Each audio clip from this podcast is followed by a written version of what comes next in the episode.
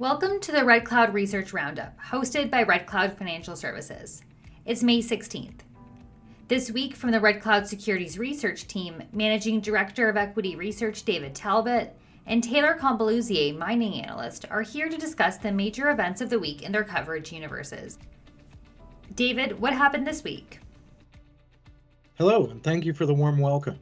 Welcome to episode 5 of Red Cloud Securities Research Roundup podcast. I'm David Talbot, Managing Director and Head of Research here at Red Cloud Securities. Now, Taylor and I are pleased to join you today as part of an ongoing series of discussions with the Red Cloud team. Now, one of the themes of this podcast seems to be the ongoing EV revolution that's underway. EVs are being built or planned by most OEMs in the automotive sector. This is one part emergent technology and one part environmental stewardship, in my opinion. And at least 17 countries are looking to ban internal combustion engines, representing about 13% of global new car sales. That includes countries like Canada, several US states such as California, and several countries in Europe, including the UK and Germany and others. Now, while China doesn't have a formal banishment date outside of Hainan province, the country is well advanced down the EV path. However, some of these countries banning ICE vehicles are also some of the key countries that build cars. So ultimately, we believe as EV penetration increases, manufacturing costs should decline and build it, they will come. And this means more lithium ion batteries. Benchmark Mineral Intelligence suggests there was over $150 billion worth of investment last year in battery gigafactories. That's 60% growth year over year and over double that from January 2020 levels. This is driving high compounded annual growth rates for key battery raw materials. Now, Benchmark puts the compounded annual growth rates through 2030 at 18% for lithium, 17% for natural flake graphite, 11% for cobalt, and 5% for nickel. So, what we pre- previously said is that raw material costs may impact future demand, and action needs to be taken now to develop projects so that we don't have these supply gaps in the midterm supply. Thus, we continue to grow our green energy coverage here at Red Cloud Securities. And now we follow about 12 lithium countries plus others with lithium interests. We've talked about several already in this podcast Lake Resources, Sigma, E3, and Nora. But I wanted to point out two Quebec based hard rock companies that we started to follow recently. The first one is Patriot Battery Metals. That's PMET on the CSE, and we don't rate the stock at this time. This is a $143 million company that owns the large Corvette property in Quebec, a tier one jurisdiction with excellent infrastructure. We believe Patriot is on to a game changing hard rock lithium pegmatite trend, where there's potential for high grade and a diversified co- commodity mix, including gold, VMS, and ultramafic nickel copper PGEs. But we really believe that the regional lithium potential is what's catching investors' attention. This early stage project has already returned good initial grades up to 0.9% Li2O and 114 ppm tantalum oxide over 146.8 meters. This project is close to other lithium deposits in Quebec, including James Bay, Whabouchi, Rose, and Moblan. Now, three specific trends have been identified on the property, including a 50 kilometer long hard rock trend with 25 kilometers of combined lithium pegmatites, a 25 kilometer long gold trend, and a 20 kilometer long copper gold silver trend. With Blair Way recently assuming the CEO role, aided by BP, VPX Darren Smith, Patriot and Corvette should remain at the forefront of lithium exploration projects in Canada, in our opinion. The second company I'd like to mention today is Benz Mining. That's BZ on the Venture Exchange. We don't rate this stock at this time either. It has a market cap of $66 million.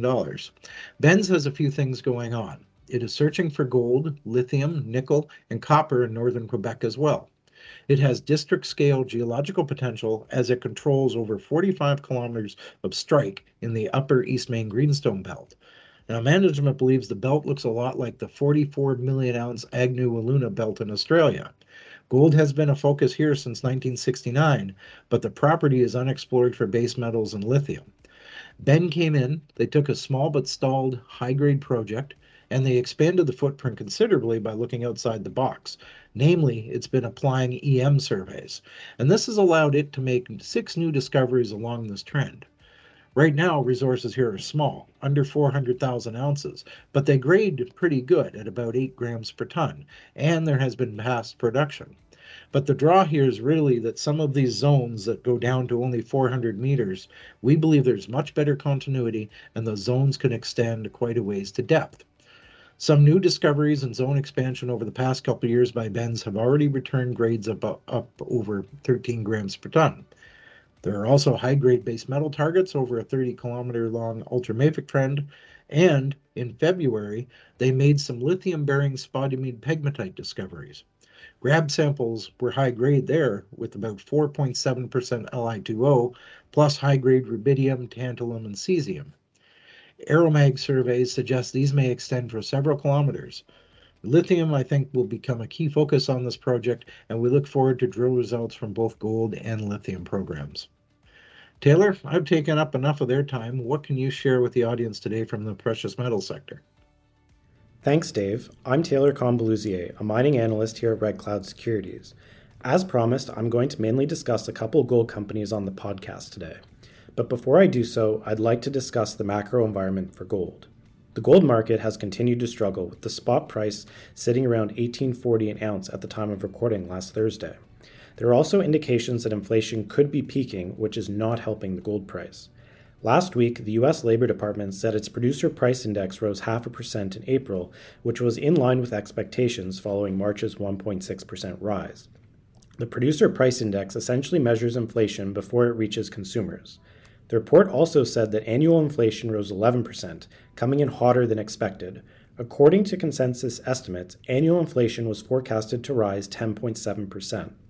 The producer price index figures came just a day after the government released the consumer price data for April, which showed that inflation leapt 8.3% last month from a year ago. That increase is down slightly from the four decade high in March of 8.5%. Nevertheless, we believe that mining company revenues will likely hold strong given ongoing price support. With that said, I'll mention Aura Minerals. We have a buy rating and $22 target here. Aura released its Q1 2022 financial and full operational results last week, which beat our revenue, EBITDA, and EPS estimates. The beat was driven by FX gains and higher revenue on the back of more ounces sold in the quarter than produced. The company also maintained its 2022 guidance for total gold equivalent production of 260 to 290,000 ounces at cash costs of 771 to 845 dollars per ounce. Our estimates indicate 265.2 thousand ounces of gold equivalent at 790 dollars per ounce. Overall, we view Q1 as being a very stable quarter for Aura despite the lower production, and we remind investors that Aura is generating free cash flow, has net cash of 29.3 million, and pays a competitive dividend. Given that production should be back-end loaded in 2022, we anticipate steady results as Aura works to grow its production profile in the coming years by developing Almas and its other pipeline projects. Next, I'll touch on Aris Gold. We have a buy rating and 575 target price. Aris Gold is a Red Cloud banking client. Last Wednesday, Aris reported Q1 production and financial results. The company produced just over 7,400 ounces of gold in the first quarter at cash costs of $1,228 per ounce. We anticipate gold production to increase in the second half of this year from the upper mine as the mine sequences into higher grade areas and processing rates increase. On the financial side, results were also in line with our expectations, with adjusted earnings per share of 1 cent, slightly beating our estimates of minus 1 cent. Aris intends to become a mid tier gold miner, and on that front, the company reported that all critical path elements remain on track for first gold production from the lower mine at Marmato in Q4 2023. The company is investing $85 million to develop the lower mine this year. Additionally, Aris plans to obtain a mining license extension from the Colombian National Mining Agency, as well as draft and advance a new ESIA for the Soto Norte project in 2022. Aris recently acquired a 20% interest in Soto Norte and is the project operator. Lastly, although it is primarily a silver company, I'll speak about BlackRock Silver, though it also has gold on the books. We have a buy rating and $1.70 target price on BlackRock. BlackRock is also a Red Cloud banking client.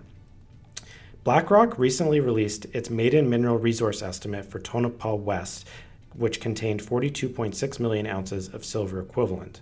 While the number of ounces was lower than our lowercase estimate, grades were generally in line with our expectations. We are also of the view that the estimate was ultra conservative and a high quality estimate.